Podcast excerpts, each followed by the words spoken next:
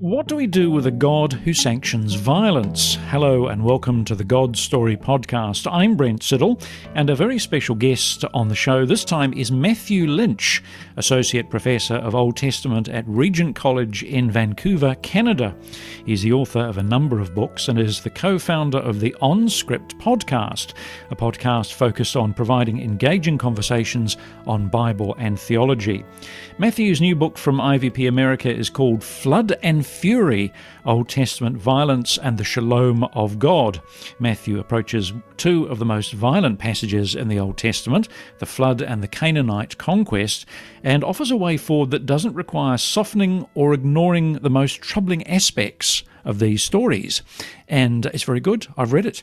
What do we do with the violence, Matthew, in the Old Testament? Well, we've got a number of options as to what to do with it. So, the approach that I take in the book is to sit with the texts where we see violence, to read them slowly, carefully, to not rush to judgment, but also not to deny the hard aspects of those passages that we find difficult. So, you know, I think the approach that I I suggest is a combination of letting the Bible have its say and letting the reader have their say as well. And it's the combination of both of those things that I think makes for an interesting discussion. Yeah, what are some of the violent passages and the violent stuff that people struggle with in the Old Testament? Well, I think two of the big ones that I address in the book are the flood story and the conquest. But those, as I talk about in the intro briefly, there are multiple kinds of problem of violence in the Old Testament. And so it's not one thing. And I think it's important to recognize that there are problems of violence. So we might also stumble over things like can we or should we pray the violent psalms? What do we do with violent laws? The fact that God advocates uh, violence within the legal system, certainly what we would consider violence nowadays. Uh, what about portraits of sexualized violence in the prophetic texts, uh, where judgment is framed in terms that seem like uh, sexual acts of acts of sexual violence. Um, you know, there so there are a number of uh, kinds of problem of violence in the Old Testament, and I think each one sort of requires its own approach and lens, and and so that's why I think a a patient approach is important but difficult in in the day of quick takes and hot takes and all that kind of stuff. It's it's it's a challenge yes and and your book is a very patient reading of these of these two difficult um, aspects of scripture the flood and the the canaanite conquest why can we not separate god's wrath or his anger from his justice do you think well at least as it's portrayed in the bible uh, wrath is a kind of engine driving God's concern for justice. And and so if you get rid of divine wrath, if you just sort of uh, erase that from scripture and and pull those threads out, a whole bunch of other stuff is attached to it that maybe we wouldn't want to let go of. And and so, you know, it's analogous to the anger that might drive someone to take action on behalf of a vulnerable person.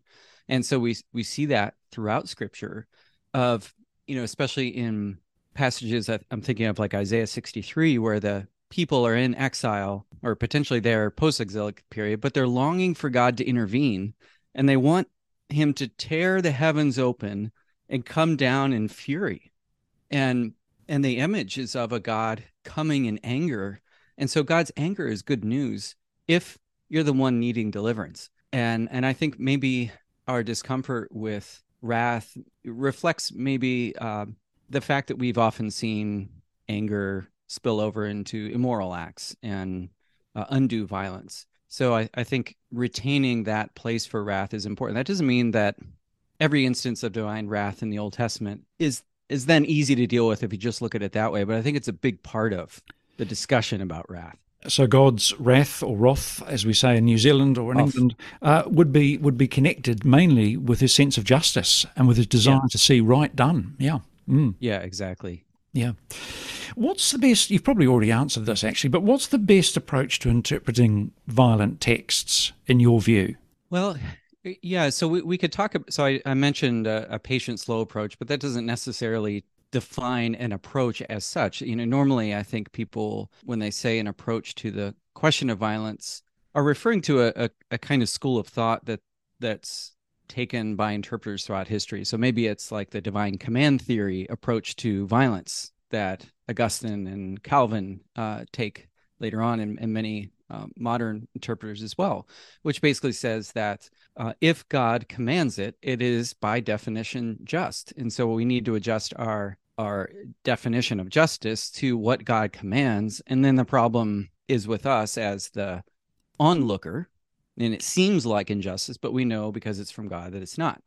And there's there's something important that's retained in that approach, but I think also some difficulties. So there are a number of different approaches that uh, whether it be progressive revelation we as we move through scripture we see more and more clearly what god is doing in the world and how god should be understood so but i think each of those approaches on their own is limited and so i lay out drawing from roger olson in the beginning of the book eight different i think i have eight uh, different approaches to uh, texts of terror text violent texts in the old testament and suggest maybe we need to combine different approaches, but also we need to uh, develop field specific uh, instincts as we're reading the Bible and and to read along the grain of the text and ask the question constantly what is this story trying to communicate and and i think taking that literary theological approach to these passages uh, is kind of yields the best insights and, and the best outcomes. Why is it important to read towards Jesus? I like the way you put that. Reading, we have to read the Old Testament towards Jesus. Now, what do you mean by that? Yeah, so I'm I'm I'm making a slight distinction there between what is known as a, a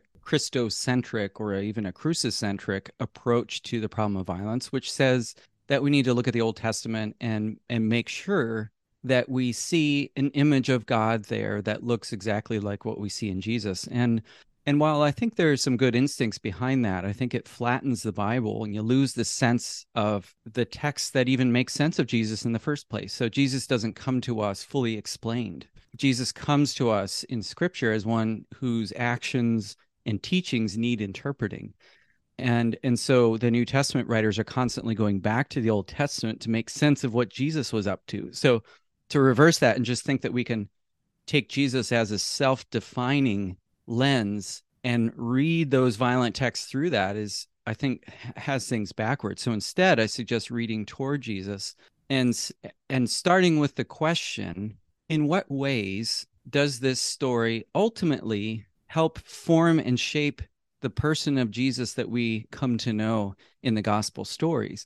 Because for Jesus uh, and this is not just a narrative point it's also a historical point. You know jesus uh, a faithful jewish boy growing up in galilee as an adult then he's immersed in the world of israel's scriptures. And that's his formative educational environment albeit mediated through the culture of his time but also he's he's deeply formed by these scriptures so how is it that jesus being so immersed in what we come to know as the Old Testament, was so deeply formed by them that he lived and taught as he did. So what is it about them that lead to someone like Jesus? So that's that's kind of what makes me go back to those Old Testament texts and say, is there a way that there's a trajectory leading forward to Christ? Now that doesn't mean every text, if you kind of parachute down into it, has a direct arrow pointing at Jesus, where you can look at it and say, ah, that looks like what Jesus said here or there or like his ministry, but it's a hopeful approach that says ultimately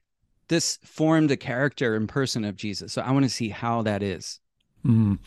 Okay, let's go back to the very beginning of the Bible. As you do in your book, you deal with the flood, but you start with, I think, an absolutely wonderful uh, section on creation uh, and on violence and shalom. Now, how do Genesis 1 and 2 provide a framework then by which we can judge all the violence in the Bible? Yeah, I, I think the how a book starts is important um, in terms of setting the tone, the terms of discussion in the book, framing our perspective. And I think the Bible gives us Genesis 1 and 2 to help orient us to the to the road ahead.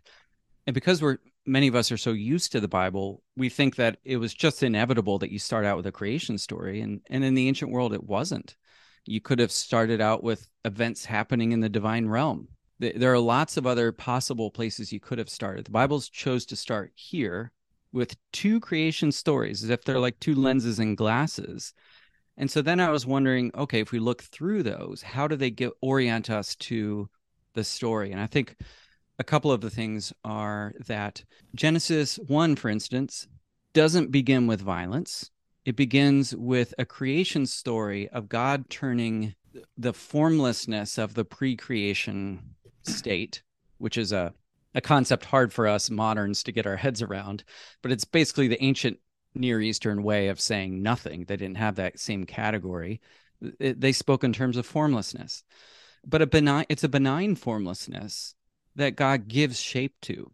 So there's no act of violence in the creation of the world, which would have been a bit striking for an ancient reader. And also, humans are given rule and power over the animal world, but they're not allowed to, it's a vegetarian diet. So that doesn't involve the killing of animals, which, if you look at uh, ancient Assyrian models of kingship, that uh, control over animals was exercised preeminently in the royal hunt, where you would go and and uh, you know kill a lion, ideally to demonstrate your power over the animal kingdom and over the human kingdoms of the world. It's a way of enacting your imperial power. Uh, Brent Strawn brings this out brilliantly in an article that he wrote on this. So so in, in in various ways and i unpack more of these in the book genesis 1 is telling us that there's that violence has no basic place in creation. It's not part of the DNA of creation. It's it's something that's a deformation of what should be the case. And that's important because that means that human society doesn't depend on violence. It it doesn't it's not a necessary part of the world. It's not part of our DNA. So so then that sets the the pathway in terms of thinking about okay, if God's redemptive work is about the restoration and renewal of creation, then that means that violence is something God is working to eradicate from the world. So it, it, helps shape our understanding of the ongoing narrative as well, including the work of Jesus in the his death and resurrection. How does violence ruin creation in those early chapters of Genesis, do you think? Yeah, this was really interesting as I was doing work on my previous book um, portraying violence in the Old Testament um, in the Hebrew Bible. One of the things that struck me as I was looking, especially at Genesis four to six, is that the the chief work of violence in the world, like the chief effect, is that it tears apart creation. Um, so Cain kills Abel, and in response, the ground cries out, you know, with the blood of his brother, and it refuses to yield its produce to Cain. And the reason he has to wander is because the ground won't produce for him. You know, so there's yes, it's a punishment from God, but it also follows naturally from what happened after he kills his brother. So the ground is involved in reacting to the violence that Cain perpetrates. And then you if you fast forward to Genesis 6, there's this dramatic moment where it says that God looked at the earth and behold, it was ruined. And this is prior to the flood. And the thing that ruined it in the story is violence and and um, you know Genesis six says that all flesh, humans and animals, had corrupted their ways upon the earth, and this was the cause of creation coming unraveled and falling apart. So I, I think exactly how that works isn't explained in the Bible; it's assumed. And I think the assumption is based on the idea that humans are made from the earth. There's an intimate connection. There are ties that that bind humans to the land. And of course, if one human kills another or acts violently toward another, the land is going to respond to that. So it's a it's a different worldview than I think a lot of us are used to. Yes, and one of the things I found fascinating about your section on on the flood was that you make the the absolutely correct point. I think that the reason that God decreates the world is because of his grief mm. over violence, not necessarily because of his wrath or anger, but because of his grief. Now, how does God grieve over violence in those early chapters of Genesis? Yeah, so God's looking at the world, you know, and seeing that it's ruined. and the text goes on and says that it pained him to his heart. And the word there for pain is the same term used to describe the woman's pain in childbearing. So it's as if the effects of the fall are hurting God and, and causing God grief in the story. And and so yeah, there I you know, you read some commentaries and they say that that God's um, judgment is what's meted out on the earth and the story never says that and and so then you go back to it and this is part of what i was um, analyzing in in that section on the flood. And you see that the the earth is already ruined prior to the flood coming. So then the question is well what's the point of the flood? And i use the analogy of of a potter turning clay back into useful formlessness in order to recreate. And and so essentially the flood is god returning that that clay that he was spinning on the on the potter's wheel and had you know he saw all these air bubbles and and things that you can't put in the the kiln. And he and he turns it back into a ball in order to reshape it. And the story even is told that way where where the creation essentially collapses in on itself. The windows of the heaven open. The fountains of the deep erupt. You know it's back to genesis 1 verse 2 watery formlessness. And then genesis 8 1 the Spirit of God, the Ruach Elohim, blows over the water, creates dry land, and we're back in the world of Genesis 1 where God recreates out of the watery formlessness. So the divine action in the story is formative primarily. Uh, what does God do to ensure justice after the flood? I think from memory, I've written down here, you describe Genesis 8 and 9 as a disarmament process. Yeah. Which yeah. is a great phrase. Yeah, when I was in, I, I, described in the book how when I was in junior high, I was, it was during the time of the Strategic Arms Reduction Treaty between the U.S. and the Soviet Union, and um, and for whatever reason, that kind of captured my imagination, and and it, I think there's something of that to the post-flood account in Genesis 8 and 9. So so God he promises that he'll keep creation going in the face of human sin in chapter 8 and so he says, as long as seed time and harvest, summer and winter endure, I will keep creation going. So he got, and even says, and this is surprising, that he's going to no longer curse the ground. So you get this insinuation that the the curse is even lifted from the earth, but yet you still have human sin in the world. And so then uh, provisions are put in place, like God puts the bow in the sky as the sign of the covenant the Hebrew term there, keshet, is just the same term as like a bow and arrow bow of God hanging his bow up uh, after the flood. In, in, order, in other words, I'm not going to engage in this sort of form uh, re- return to chaos again. And and then he solidifies the deal through the covenant itself, which is a guarantee that he'll uh, not only protect creation from ruin, but also create conditions for flourishing again. So, oh, sorry. Yeah. Also in chapter nine, of course, he, uh, God institutes instead of sevenfold vengeance that you had with Cain, you know, where uh, God would avenge his killer seven times, God's, God institutes one for one vengeance where anyone who takes a human life, uh, their life would be taken. So that's the sort of justice principle of lex talionis or you know eye for an eye type idea that um, strikes us as maybe um, severe but it's but it's the principle of justice of, equivalence in in judgment Yes, yes. Well, the time we've got left, I think we've got about yeah. 10 minutes left. Matthew, let's come on and talk a bit about the Canaanites mm. um, and the book of Joshua, which is a very violent book, um, mm. really.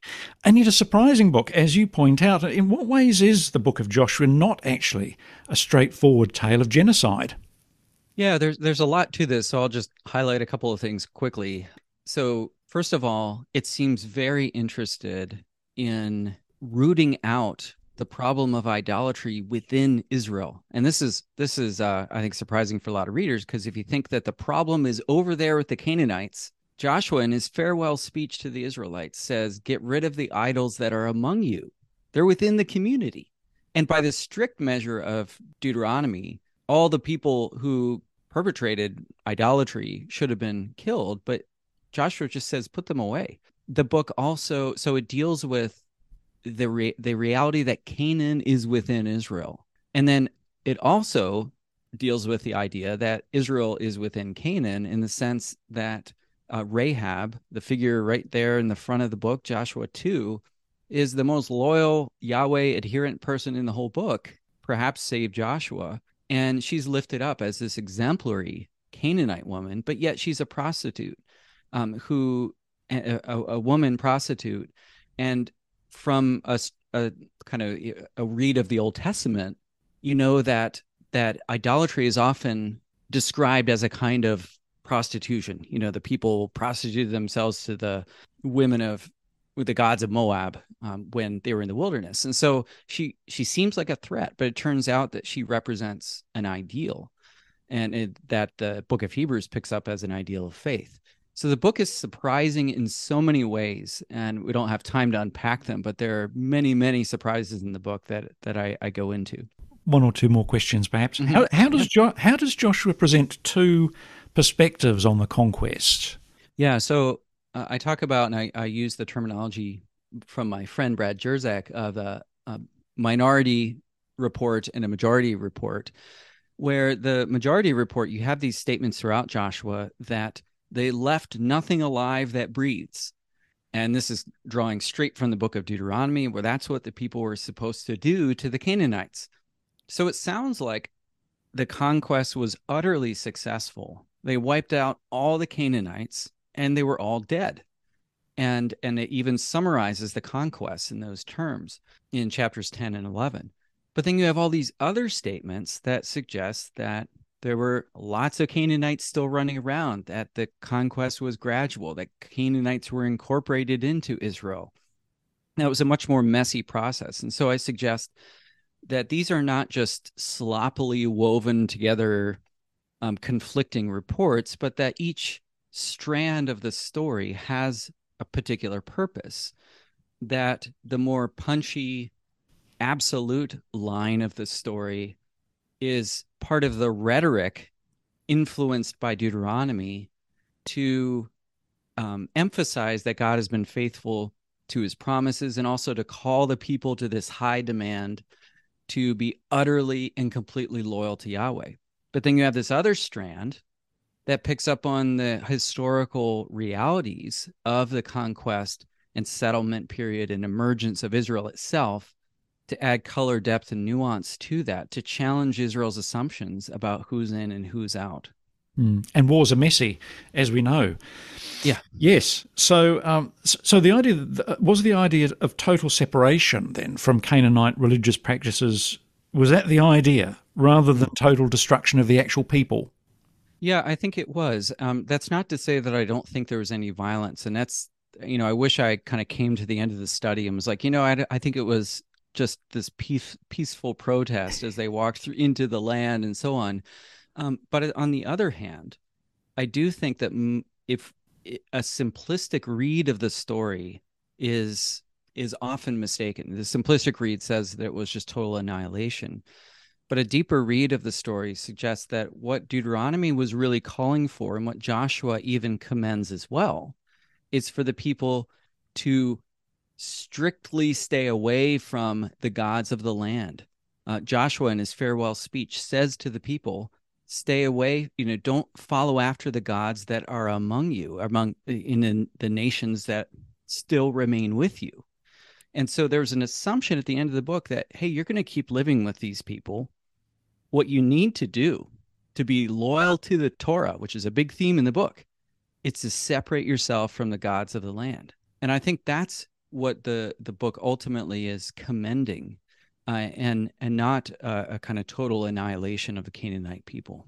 And there's lots of mercy in the book of Joshua. I mean, mm. look at Rahab. They're uh, one yeah. of the one of Jesus' ancestors. So there you go. Yeah, absolutely. Yeah. One more question. I think we've got mm-hmm. time. In in what ways then do you think Matthew does God's mercy tower over His wrath or judgment? Yeah, I think that's a big theme throughout scripture and, and that was a part of the book i at, at the end where i wanted to pan out from the particulars of those stories and say what can we say about god's character? And to do that i, I was thinking well where would we go to kind of grapple with the fullness of god's character? And, and scripture offers a, a nice summary of what it thinks of God's character in Exodus 34, 6 and 7, uh, that this is the moment when Israel had just, you know, uh, worshiped the golden calf and Moses is up on the mountain and there's a whole question about whether God was going to go with them in the, into the land. And Moses sees God's presence pass by, and God says, The Lord, the Lord of God, gracious and compassionate, slow to anger, and abounding in steadfast love and faithfulness, and showing a steadfast loyalty to thousands of generations, but not leaving the guilty unpunished. And they're punished to the third and fourth generation. And the what, what I the reason I pick that passage not just because I like it, but because it's quoted numerous times in the Old Testament, and resonances of that claim are scattered throughout the entirety of the Old Testament. It's like a a, a real anchor text for many, many other texts that are thinking about God's character. And in that anchor text, it says that God's mercy and compassion extend to thousands of generations and his judgment maximum to four. And so I joke in the book that there's a mathematical ratio of there of, of a minimum of 500 to 1 where God's mercy outweighs his judgment. And and I but I think that's a crucial piece of how the Bible thinks about the interaction of God's mercy and judgment. These are not two counterbalancing facets of his character. He's God has a wildly imbalanced character, and that's good news. Yes, and I think he waits something like 430 years before he uh, judges the Canaanites, doesn't he? He gives them a very, yeah. very long. T- talking of his patience, uh, he gives yeah. a very, very 430 years is a long time to repent. you know? Yeah, um, Matthew Lynch, fabulous. Thank you so much. The book from IVP America is called Flood and Fury Old Testament Violence and the Shalom of God. It will make you think again about passages that you think you have read and know well. It will bring out all sorts of little patient details uh, which is what I love about this book. Uh, very patient scholarship that Matthew gives us. So, Matthew, thank you very much indeed. And thanks to our creative team at Liquid Edge who sponsor this podcast and who take care of things behind the scenes. Matthew, thank you so much for your time. Thanks for having me, Brent. We really hope you've enjoyed this episode of the God Story podcast. If you want to help us make more great episodes like this one, you can head over to our Patreon page and become a God Story podcast supporter. You'll receive our undying gratitude plus a few bonus goodies for your ongoing support. Just visit patreon.com slash godstorypodcast. That's P-A-T-R-E-O-N dot com slash God Story Podcast. As always, you can get in touch with us via our website, godstorypodcast.com.